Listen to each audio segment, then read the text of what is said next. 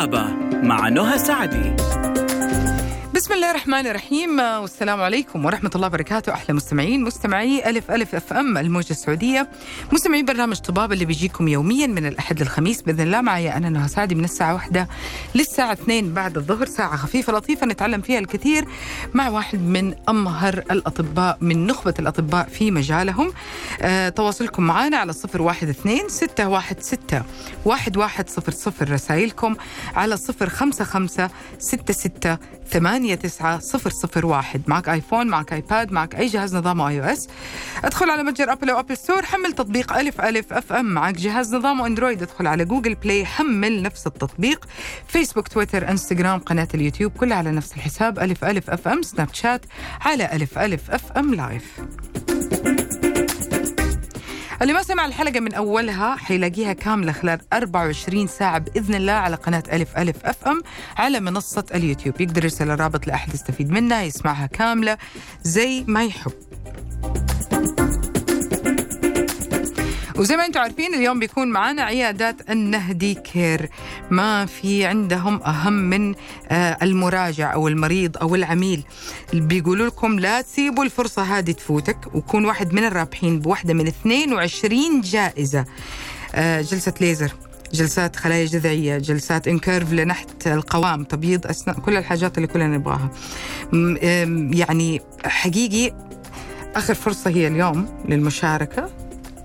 يعني أعطوني فرصة بس أخلص البرنامج. طيب أشارك عشان تشاركوا زوروا حسابهم في الإنستغرام نهدي كلينكس آه للتعرف على الشروط أو اتصلوا على 9 2 0 0 2 4 6 7 3 9 2 0 0 2 4 6 7 3 اليوم معنا عضو الجمعية الأمريكية للسكر آه ماجستير الباطنة العامة أو البطنية العامة آه الدكتور محمد محيي الفقيه. طيب طبعا أنتم عارفين انه السكر أظن صار في كل مجلس سكرك ارتفع. أنا صرت شخصيا أنا أدوخ شوية أقول سكري نزل وسكري طلع صرت أفتي كمان. مشكلة السكر مشكلة جدا حساسة وبتكون يا بداية يا علامة يا مشكلة جانبية لمشكلة ثانية معاها. قضية جدا كبيرة. دكتور كيف حالك؟ أهلا وسهلا بحضرتك. يعني خلينا أول حاجة للي برضو اللي لسه بيسمعونا لأول مرة وما عندهم الفكرة أو لا سمح الله يكون دوبه سامع خبر إنه سكره مو مضبوط أو غير منتظم أو عنده مشاكل فيه نعرف مشكلة السكر مرض السكر. تمام. في البداية أنا حابب أشكر حضرتك على الاستضافة وكرم الضيافة وفعلا إحنا النهاردة هنتكلم عن موضوع هو في غاية الأهمية لأنه تقريبا بيمس كل بيوت من بيوتنا. على الأقل هيبقى عندنا حد قريب أو صديق عنده مشكلة في في السكر.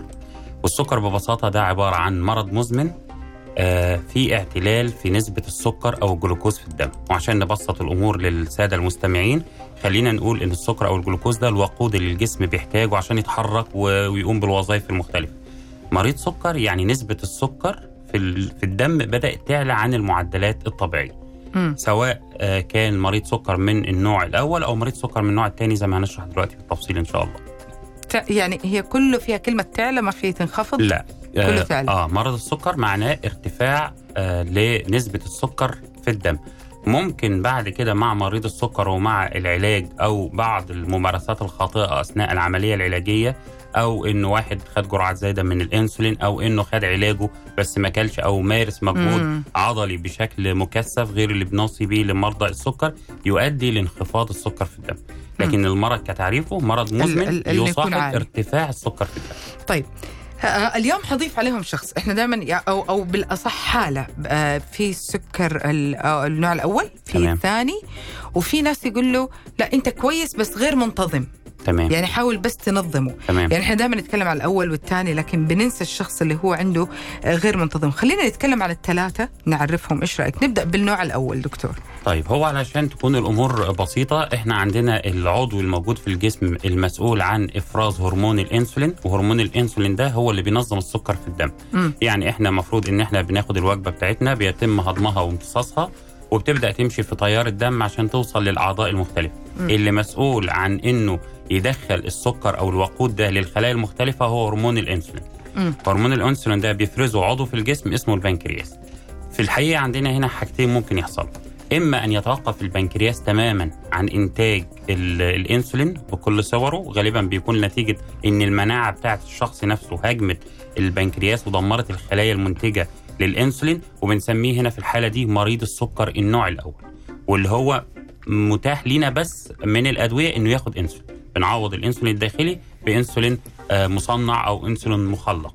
وده بيبقى مريض السكر النوع الأول. وده غالبا اللي بيبدأ في سن صغير. مهم. وبيبقى إلى حد كبير آه، يعني وراثي. يعني هنلاقي إن في تاريخ مرضي في العيلة الأب أو الأم أو حد من الإخوة أو الجد أو الجدة عندهم آه، سكر. مريض السكر النوع الثاني اللي هو بيحدث في مراحل لاحقة من العمر. يعني الشخص بيكون شخص طبيعي ويتعرض لمجموعة من العوامل هنقولها النهارده بتؤدي في النهاية إنه يتحول إنه يبقى مريض سكر اللي إحنا بنسميه مريض السكر النوع الثاني وده بيبقى الجسم بالفعل بينتج انسولين قد تكون كميات غير كافية أو إنها تكون كميات غير فعالة فيما يعرف باسم ممانعة الانسولين. مم. يعني البنكرياس بتاعه بينتج انسولين لكنه غير قادر على تنظيم السكر في الدم. مم. طيب ولا ولا غير منتظم بس غير منتظم السكر ودائما يقولوا كده ما هو مش تمام. هو آه، آه، غالبا الغير منتظم ده بقى بيبقى مع النوع الثاني من مرضى ال- السكر. وبيبقى من لأنه الت- النوع الثاني آه لأن هو مريض النوع الثاني من السكر جسمه فيه إنسولين بكمية ما أو بطريقة ما ولكن نتيجة زيادة وزنه آه نتيجة إنه ممكن يكون بياخد مجموعة من الأدوية اللي بتؤدي لممانعة الإنسولين نتيجة ال lifestyle الخاطئ نتيجة الأكل الغير صحي وال fast food والصودا والمحليات والسكريات ده بتؤدي طول الوقت إن بيعمل لنا اللي إحنا. بنسميه fluctuations يعني سكره طالع نازل. على مدار اليوم. وفي الحقيقة ده بيتطلب مش بس رعاية من الطبيب أو آه علاج أو وصفة أو روشتة نكتب فيها فقط أدوية لكن بيبقى الموضوع على ثلاث محاور. حاجتين منهم دايما أنا نقول للضيوف بتوعنا في النهدي حاجتين عندك وحاجة واحدة عندي. اللي عندي أنا الوصفة والأدوية. حاجتين لازم يهتم بيهم أي آه، حد بيعاني من السكر. ال- الغذاء بتاعه لازم ياكل الأكل الصحي الملائم لكونه مريض سكر الحاجة الثانية الاهتمام بممارسة الرياضة.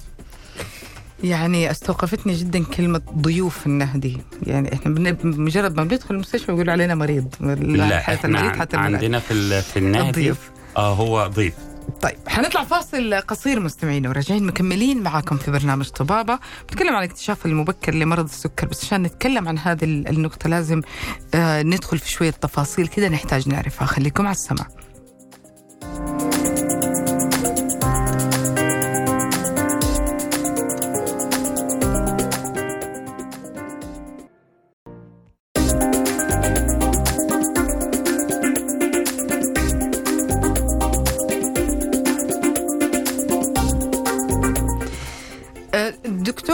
سؤال بيسألوه كثير في في كل مكان. يعني يمكن أنا أسمع السؤال هذا من اللي رايح لأخصائي تغذية واللي رايح نادي واللي يعني إحنا السكر قديش عدونا. هل في مثلا مساحة معينة؟ يعني إحنا برضو نحب البسبوسة تمام. بسبوسة مثلا. يعني خلينا على سبيل المثال.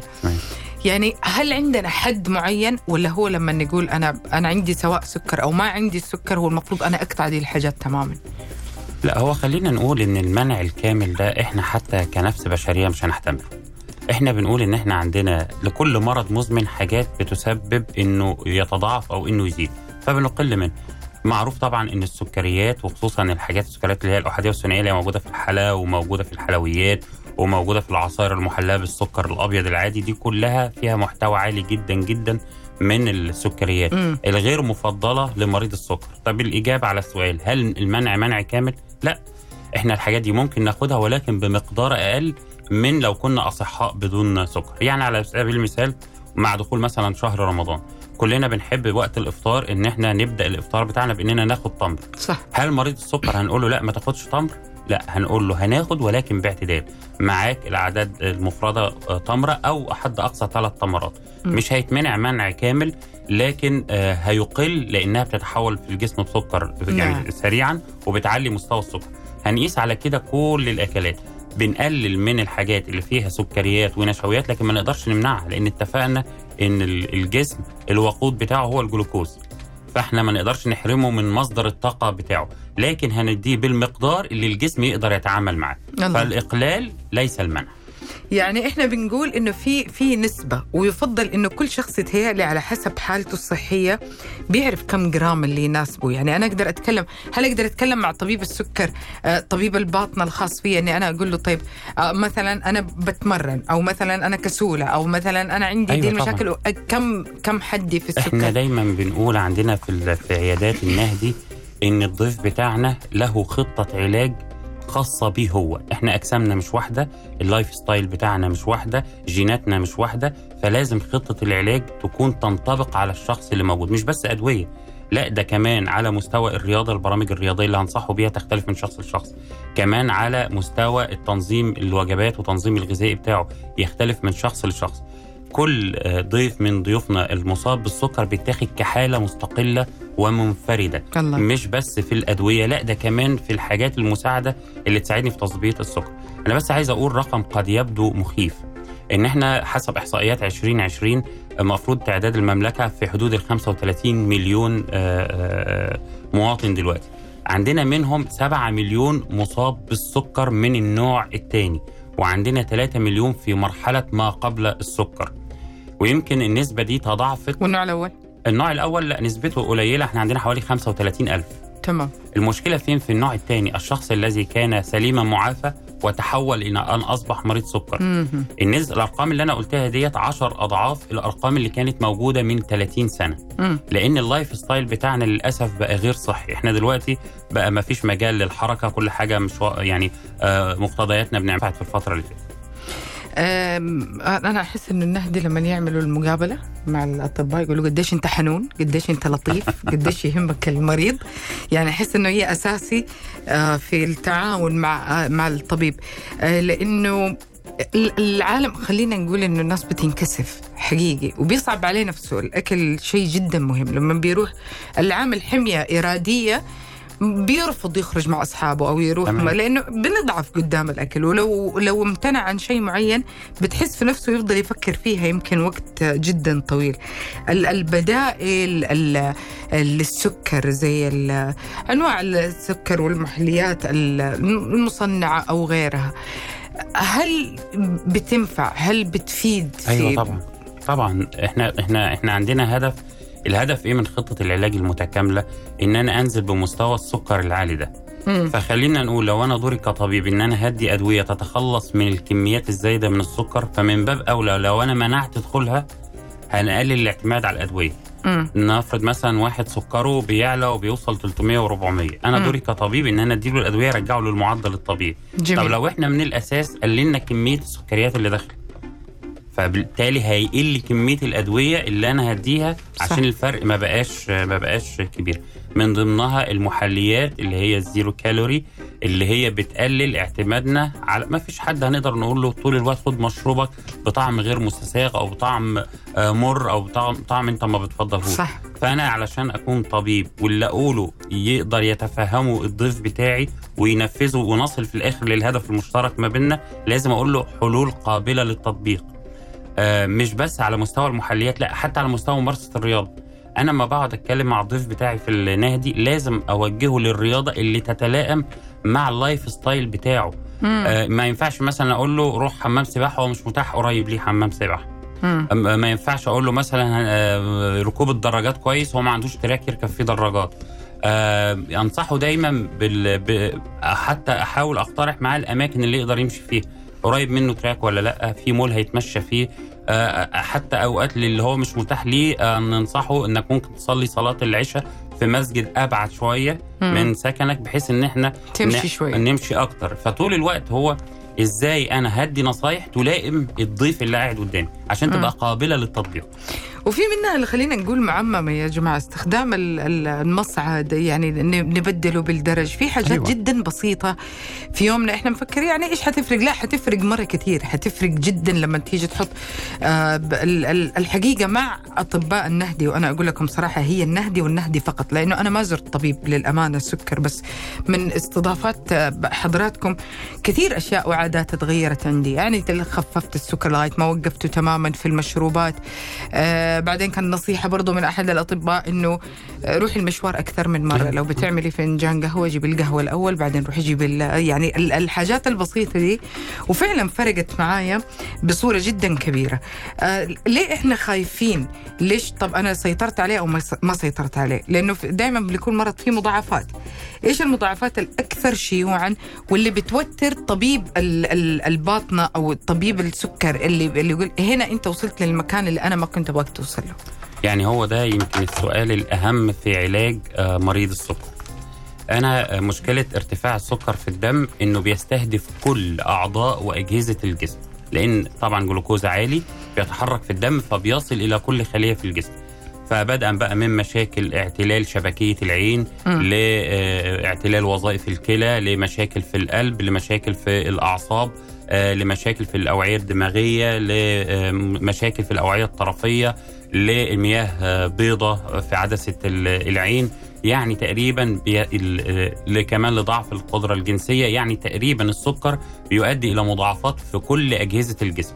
فالفكرة في إننا نرجع السكر للمعدل الطبيعي إن إحنا بنحمي كل الأعضاء والأجهزة دي من كل المضاعفات اللي ارتفاع السكر بيسببها ناخذ اتصال. ألو؟ ألو السلام عليكم. يا هلا. بالله ممكن أكلم الدكتور محمد. مين معاي ومن وين؟ معك يا أحمد دهمش من جدة. هات يا أحمد سؤالك. دكتور يسمعك.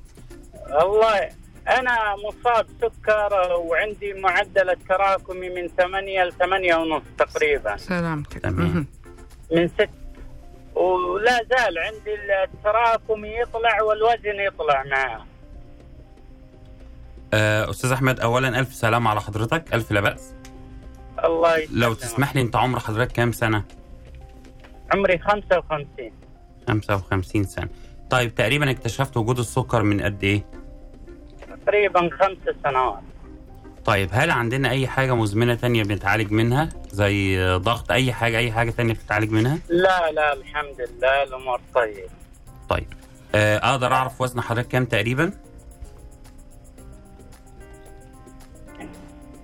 يا أحمد. إيه. كم وزنك الله الوزن يسعدك؟ تقريبا قد إيه يا أستاذ؟ 78 78 والطول تقريبا قد إيه؟ 163 163 مم. ألف سلامة على حضرتك وهجاوب على حضرتك. الدكتور محمد نعم. في زملاء لي كلموني عن دواء. ده إيه، أحمد الله يسعدك بس إحنا بس عشان ما بنقول أسماء الأدوية. لو تقدر تجيب الاسم المادة العلمية وترجع لنا باتصال ثاني حكون شاكرة لك. تفضل طيب دكتور. آه، اولا ألف سلامة على حضرتك أستاذ أحمد. الأستاذ أحمد آه، بيصنف إنه type 2 diabetes أو مريض سكر من النوع الثاني للأسف التراكمي بتاعنا لما بيبقى آه، 8 ل 8 ونص معنى كده إن السكر بتاعنا خارج السيطرة. يعني مش آه، مش مظبوط مش واصل للمستهدف بتاعنا اللي هو بالنسبة لسن حضرتك وبالنسبة لعدم وجود أي أمراض مزمنة تانية. هيبقى أقل من سبعة. إحنا في الحالة ديت إحنا دلوقتي عندنا القائمة بتاعه آه، أدوية السكر قائمة آه، يعني آه، ممتدة وواسعة. أنت حضرتك بتاخد مش هنقدر نقول الأسماء علشان الأسماء التجارية بتاخد نوعين من أدوية ال- السكر. مع الوزن الزايد عند حضرتك بيفضل هنقول الاسم العلمي إن إحنا ممكن نستبدل أحدهم بأي مكون من مكونات عائلة الجي ال بي 1 علشان يشتغل على السكر وفي نفس الوقت يشتغل على الوزن بتاع حضرتك. لكن أنصح حضرتك يعني تراجع الطبيب المعالج إن إحنا آه، نعمل آه، كنترول أكتر للسكر لأن 8 8 ونص دي أرقام غير آه، مقبولة وتسبب كثير من المضاعفات. حنطلع فاصل مستمعينا وراجعين مكملين معاكم. خليكم على السماع.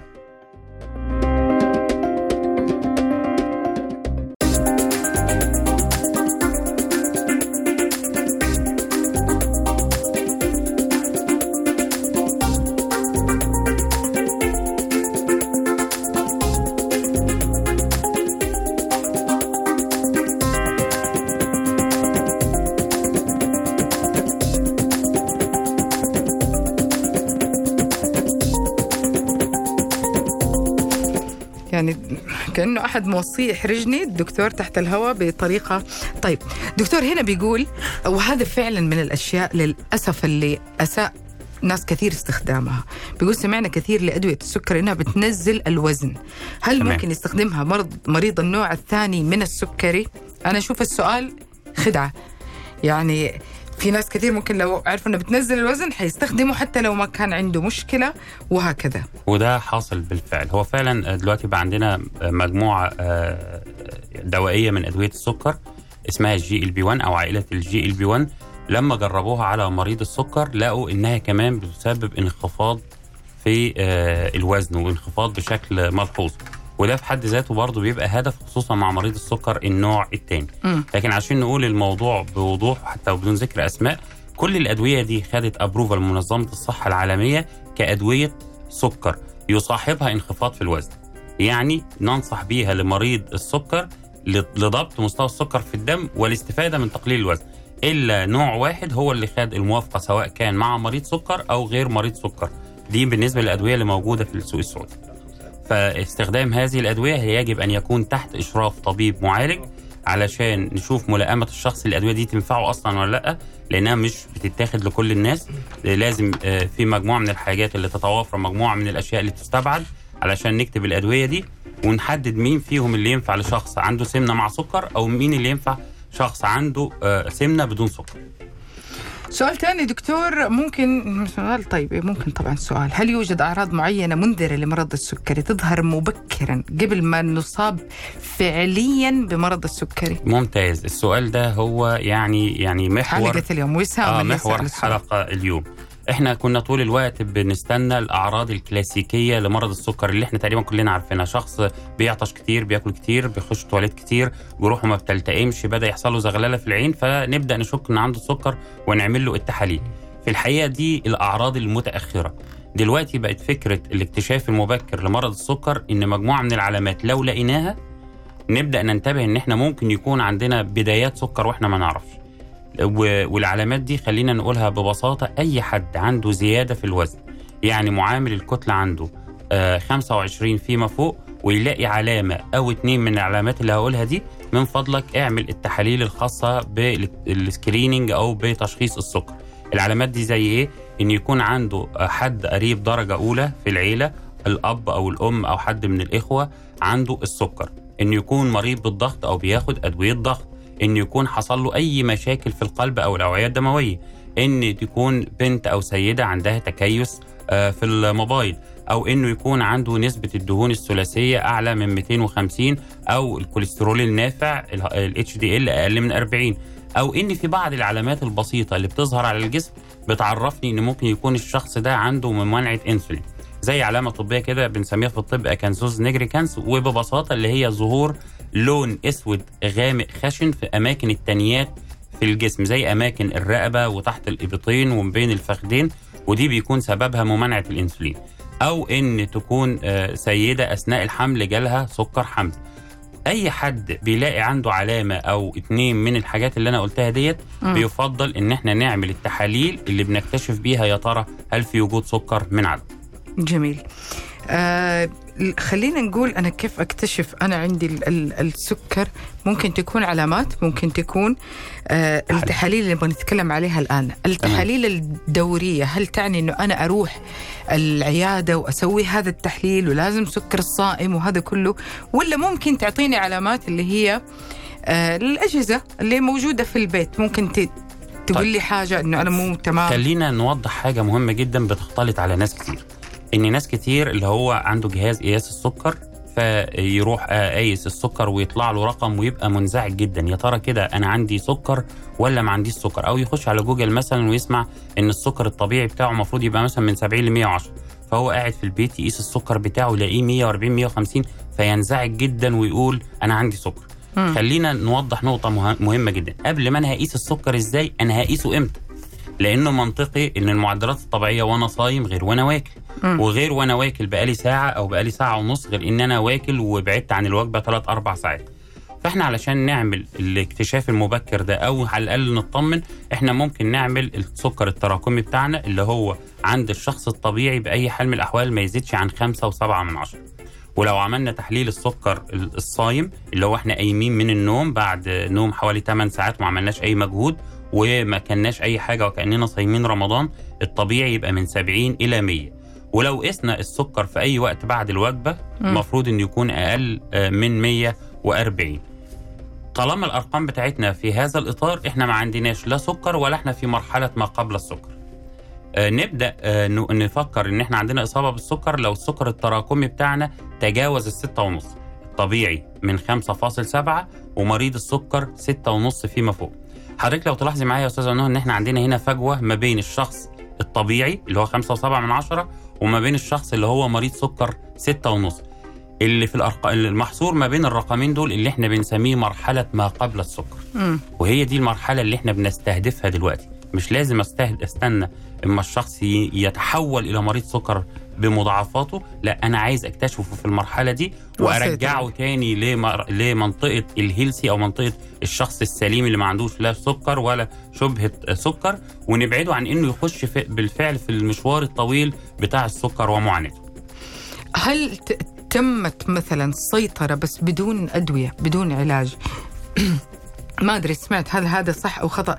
آه إنه في ناس بتغير نمط الحياة فعلا. أيوة. وتوه في حمية معينة تناسبهم حمية معينة لمريض السكر مو أي حمية. وفعلا تسيطر على السكر عنده رجع يمارس حياته بصورة طبيعية. أيوه طبعا. إحنا كان ولا زال رغم هذا ال- الكم الرهيب من الأدوية ما زالت كل البروتوكولات الطبية آه العالمية بتنصح قبل استخدام العلاج بحاجتين مهمين جدا. الرياضة وتقليل الوزن والأكل الصحي. ناس كتير سواء كانوا في مرحلة ما قبل السكر أو في الدرجات الأولى من السكر بتنظيم الثلاث حاجات دول بيبدأ مستوى السكر عندهم ينضبط ونتخلص من استخدام الأدوية حتى ولو كانوا بدأوها. وعلشان كده إحنا بنقول في علاج مرض السكر كل ما أبدأ بدري كل ما سيطر عليه أسهل وأفضل وأمنع المضاعفات وفي نفس الوقت أقلل استخدام الأدوية. وليد هنا بيسأل اللي عنده سكر بسبب انفعال أو زعل هل هذا يندرج تحت مرض السكر الوراثي؟ هو بنسبة كبيرة آه، هنلاقي حد في العيلة عنده آه، سكر لكن مش شرط. يعني آه ممكن يكون عندنا حد في العيلة عنده سكر لكن ما هوش شرط انه يكون وراثي. إذا ما مر بنوبة انفعال أو اتحط تحت ضغوط شديدة أدت في الآخر إلى إصابته بالسكر لكن ما هياش مشروطة يعني مش لازم يكون أحد أفراد العيلة عنده عنده سكر علشان ده يحصل يعني. آه هذا السؤال جاوبنا عليه عن ال- المحليات الصناعية وفائدتها هنا السكر عندي أتفاجأ بنزوله فجأة. آه أقيسه ألاقيه فاصلة 68 رغم إني ما أستعمل منظم حسين. طيب خلينا نقول آه، حاجة مهمة جدا إن السكر زي ما إحنا طول الوقت حريصين إنه ما يحصلش ارتفاع في السكر الأهم ويعني شديد الأهمية إن السكر ما ينخفضش.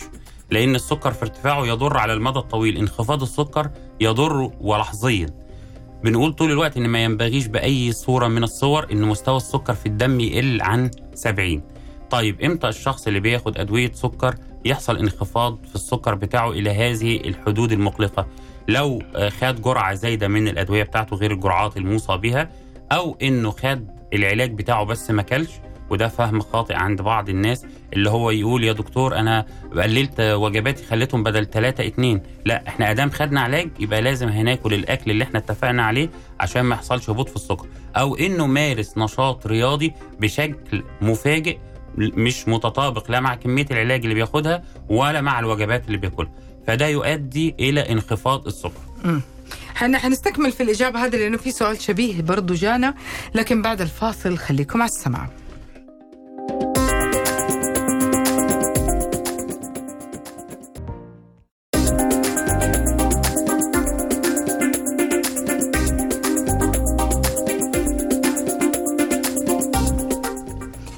طيب أنا هذا السؤال بالنسبة لي ما هو واضح بس يمكن الدكتور يفهمه. بيقول آه، صرف لزوجتي من كذا مستشفى منظم سكر. هل هذا معناه أنه هي مهددة بالسكر؟ طيب إحنا آه، لفظ منظم السكر ده يمكن لفظ متداول بيعبر عن الأدوية الأولية اللي بنستخدمها في بدايات ظهور السكر واللي بنستخدمها في مرحلة ما قبل السكر واللي بنستخدمها كمان في المراحل الأولى من السكر. بس مجرد إنها بدأت تاخده ده معناه إن الطبيب لما عمل التحاليل لقى إن السكر التراكمي بتاعنا خارج الحدود الطبيعية فكتبه. الإجابة على السؤال طيب هي هتفضل تاخده على طول؟ ده هيعتمد بقى على الشخص نفسه. يا ترى هيساعد نفسه بالأكل الصحي بتقليل الوزن بممارسة الرياضة فنقدر نتخلص من الدواء اللي اتكتب ده ولا الموضوع هيفضل يسوء السكر يفضل يعلى معانا فهنا هيضطر الطبيب المعالج إن يزيد الأدوية اللي بياخدها؟ يعني يعني مرتبطة على المتابعة. إذا الأمور تحسنت خلاص ممكن نتخلص من المنظم اللي هو التاخد ده. يعني ما يعني إحنا بالعكس اللي نبغى نقوله إنه لا تتخلص منه خل خليه موجود. ما انكتب إلا والسبب أي إلا لسبب. آه بعد كده في المتابعة على حسب الوزن بتاعنا ال lifestyle اتغير ولا لا الرياضة اتغيرت ولا لا النظام الغذائي اتغير ولا لا الطبيب المعالج قد يبقي عليه أو قد يحذفه تماما ما إحناش في احتياج ليه أو إن السكر حالته بتسوء فيضيف عليه أدوية أخرى. اللي حاب يستفسر ويتصل ويتواصل مع عيادات النهدي كير رقمهم 9200 وتقدروا كمان تشاركوا في المسابقة الموجودة عندهم اليوم في حسابهم في إنستغرام نهدي كلينكس عشان تعرفوا الشروط. لا تخلوا الفرصة تفوتكم لأنه ال 22 جائزة قيمة مقدمينها منها جلسة ليزر خلايا جذعية وجلسات إن كيرف لنحت القوام تبييض أسنان. والكثير من ال- ال- اليوم فرصتكم اليوم كثير من الجوائز والفرصة عندكم النافذة عليها اليوم. آه، هنا في سؤال آه بعض الأوقات آه، نربط مراجعاتنا للدكاترة بالعلاج بمعنى أنه إحنا نعرف التدخين مضر بالصحة ونروح المستشفى عشان نتعالج من التدخين ونكتشف أنه الدكتور مدخن. وكما هو الحال بعض الدكاترة المختصين في علاج السكر هو نفسه عنده زيادة في الوزن أو ممكن يكون آه، سبب لمرضه بالسكري. كيف أنا أتقبل أني أنا أخذ العلاج وأمشي بنصائح آه، طبيب ممكن يكون يحتاج؟ يعني واضح أنه التجربة في أنه لما راح لقي أنه في في في اختلاف بين ال يعني زي ما بنروح مدرب يكون مليان شوية أو حاجة زي كده. تمام هو طبعا يعني نقطة ملحوظة. أنا عموما سواء هو كان طبيب أو غير طبيب التدخين ده يعني عادة مذمومة وهو أول حاجة بكلم فيها الضيف بتاعي. م- لما بيجي لي ضيف في متابعة مرض السكر مش أول حاجة ببص له عليها التحاليل. أول حاجتين ببص عليهم التدخين والضغط. لأن التلاتة بيكونوا مع السكر تأثير بالغ الضرر على الشخص. فسواء كان اللي حضرتك بتتكلم عنه طبيب غير طبيب هي عادة صحية سيئة جدا جدا جدا حريصين إن إحنا نوعي الناس بمخاطرها. وبمشاكلها والأضرار الصحية اللي بتسببها وخصوصا بقى إذا كان آه كمان عنده السكر. لكن ده حتى حضرتك لو شفت حد بيعمل ممارسة صحية خاطئة أو مذمومة زي ما حضرتك شايف فده ملوش علاقة في ان حضرتك تفعل الشيء الصحيح. إنك تقلع عن التدخين إنك تمارس الرياضة بتاعتك إنك تحافظ على الوزن بتاعك في الإطار الطبيعي. لأن في الأول وفي الآخر إحنا كلنا بشر بنختلف عندنا قدرات مختلفة وعندنا آه، إرادة مختلفة وعندنا ظروف حياتية ومعاشيه مختلفة. وبيبقى دايما في حاجات قابلة للتعديل زي ما بنمارس رياضة نمارس رياضة بندخن نبطل التدخين بناكل أكل مش صحي ناكل أكل صحي. لكن في حاجات مثلا بتبقى وراثية يعني حضرتك ممكن تشوف حد عنده زيادة في الوزن ويبدو لك انه عنده زيادة في الوزن لأنه بياكل كتير. وانت مثلا آه، الممارس الص- الصحي يشوف حاجة تانية. إن عنده مشاكل اعتلال في الغدة الدرقية. إن أنا كاتب له. كورتيزون وأنا اللي مسبب له زيادة في وزنه. ففي حاجات أنت تحكم عنها إنها قد تكون خاطئة زي إنه بيدخن. لكن في حاجات لا تحتاج إلى تفاصيل أكتر. يعني ولذلك إحنا دايما طول الوقت نقول للناس اللي عندهم زيادة في في الوزن هو ضيف يستحق العناية مش التنمر. لأن مش الزيادة في الوزن تكافئ إنه بياكل كتير. الزيادة في الوزن معاه ممكن يكون عنده اعتلال هرموني مشاكل ممكن كتير يبقى عنده مشاكل صحية. صحية تانية محتاج فيها الدعم ومحتاج فيها العناية والرعاية. دكتور أعراض ال- الفرق بين أعراض ارتفاع وانخفاض السكر تمام. آه، هل في فرق بين الأعراض ولا هي آه طبعا. أنا أشكر حضرتك جدا على السؤال ده. خليني في الأول أقول هو مين أخطر ارتفاع السكر ولا انخفاضه؟ أنا حاسة إن الاثنين مش حلوين يعني. الاثنين مش حلوين لكن مين أخطرهم؟ انخفاض السكر. لأن اتفقنا إن ده الوقود اللي بيحرك الجسم. فخليني أبدأ بيه. أعراض انخفاض السكر إن الشخص فجأة يحس بزغللة في العين يحس بدوار وعدم تركيز بصداع بعرق بارد على الجبهة برعشة. هذا الارتفاع. لا ده الانخفاض. الانخفاض؟ معلش مرة ثانية دكتور. تاني. ناخدها ببساطة. أيوة. إن الوقود اللي في الجسم بدأ يقل. فالجسم بيعبر عن ده إزاي؟ إنه يبدأ يحس بدوخة بدوار بصداع بزغللة في العين. القلب يبدأ يدق بمعدل سريع جدا جدا جدا عشان يدفع مزيد من الدم يلبي احتياجات الجسم المنقوصة من الجلوكوز. آه، ال- ال- ال- الضيف يقول أنا ساعات بحس بضربات قلبي يحس طبعا بالجوع الشديد وإذا ما خدش الإجراء المظبوط اللي إحنا هننصح بيه دلوقتي في إن يرفع سكره قد يؤدي الأمر بيه إلى الغيبوبة وقد يؤدي إلى الوفاة. تمام؟ أول ما أي حد آه، من آه، آه، مرضى السكر يجي له الأعراض دي وهو بيبقى حافظها تمام بسرعة بيجيب أي حاجة سكرية سهلة الهضم والامتصاص. سريع. وعشان. نقولها بشكل عملي لو تسمحي لي اللي هو ثلاث معالق سكر في كوباية مية 175 آه، سنتي عصير فريش بسكر أو معلقة عسل نحل كبيرة أو ثلاث مكعبات سكر أو آه، من ده مش متاح قدامك ممكن ناكل آه، شوكولاتة بسرعة. و15 دقيقة ونقيس ونتأكد إن السكر بتاعنا ارتفع. ما ارتفعش نعيد الموضوع مرة تانية لغاية ما نلاقي السكر بتاعنا بقى في الحدود الطبيعية 80 90 100 فيما فوق. يبقى كده إحنا عالجنا النوبة دي من انخفاض السكر. أعراض الارتفاع؟ أعراض الارتفاع بقى بتبقى الآتي. أول حاجة إنه بيحس بألام في البطن وبتبقى الناس اللي عندها ارتفاع في السكر عندها حاجتين مميزين جدا. يروح التواليت كتير بوليوريا يخش الحمام كتير. الحاجة التانية إحساس بالعطش فظيع.